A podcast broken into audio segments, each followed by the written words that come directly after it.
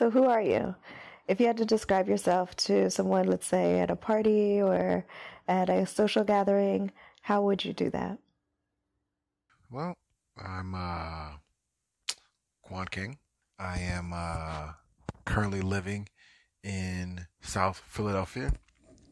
36, college educated, recently married. That has happened since the podcast has started. So, fun fact if you're trying to keep track. Let's see. I am fit, reasonably. The pandemic has really put on a couple pounds here and there, but you know, it is what it is. I'm funny, charming, charismatic, energetic, very much into self-development, identification, and improvement. How would I describe myself if I met somebody in a casual setting? I really wouldn't, to be honest with you. I think people get a good sense of who I am by meeting me. Again, I'm very outgoing, very extroverted, usually the loudest voice in the room. You know what? I wouldn't even say that. I'm usually the center of attention, though. Again, very charismatic, very outgoing, and high energy. So usually, you know, I'm having conversations with people and there's a lot of laughter involved or deep thought, critical analysis type deal. Where are you from? What part of the world? What part of the country? Where would you say that you're from? Where am I from? I am originally born in Detroit, Michigan. I lived there for about 11 to 12 years. Then moved down to Raleigh, North Carolina with my mother and younger brother. And once we were down there, I did middle school, high school, and ended up in Philadelphia for college. And I've been here more or less ever since. So when you say, where am I from? I am from Detroit. I've also lived in North Carolina. My mother currently lives in Richmond and I live in Philly. What professional field do you work in? What profession do you identify with? What profession do I work? I would like to say that I have worked predominantly in the recreation and athletics industry. So you're talking collegiate setting, you're talking municipal, city government, you're talking private business. So yeah, I've worked in a various slew of jobs related to that. I've officiated.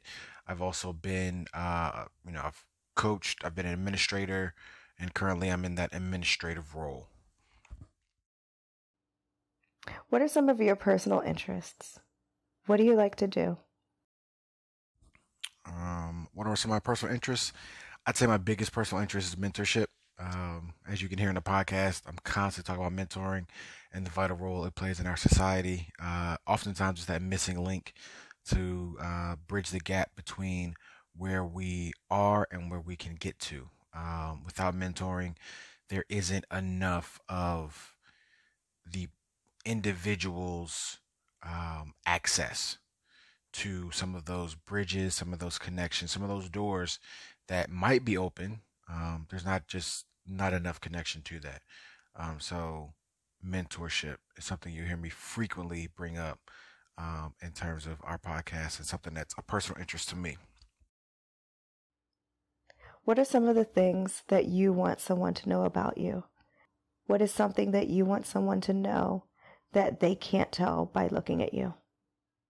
I am a truly, fiercely passionate person about the things I believe in. I believe in the importance of family, the importance of fellowship, a support system. I believe in the importance of identifying the difference between a man and a boy, and additionally, a girl and a woman, and what it means to be a friend versus an acquaintance or, you know, somebody that you know, or et cetera, et cetera. I think if you call yourself a friend, that carries weight, and that's very important. Also, words have meaning. So if you ever notice, I'm very particular about how I say what I say, and how I like to convey myself. I'm very much into words and the power that they have. I think if if we are talking about a particular topic, it's important to really use the right word to capture what you're trying to express and what you're trying to say, because even just the slightest, even the inflection, changes the meaning. So there's that. What else? I'm super excited about being a father one day, more so about being a dad one day as well. That'll come, getting in a lot of practice, obviously. But one day we're going to get there. But everything happens according to a plan, and we are taking steps towards that. What else? Big LeBron James fan. Big believer in realizing your dreams through your own actions, knowing that there's going to be difficulty in trying to do that, but also being unafraid to kind of pursue and chase after those things. I'm a fan of Lil Dicky, for example. You talk about somebody that's, trying to carve out their own path in an industry that already identifies and puts you in a box, and being true to himself and identifying with who he's trying to be and versus who he's not trying to be. Just to throw out just a couple little things to really get those juices flowing, to being like, wait a second, he's a LeBron James fan. He likes Lil Dicky. Like, wait a second, I don't understand this guy. He's from Detroit, North Carolina. Good. That's how it's supposed to be.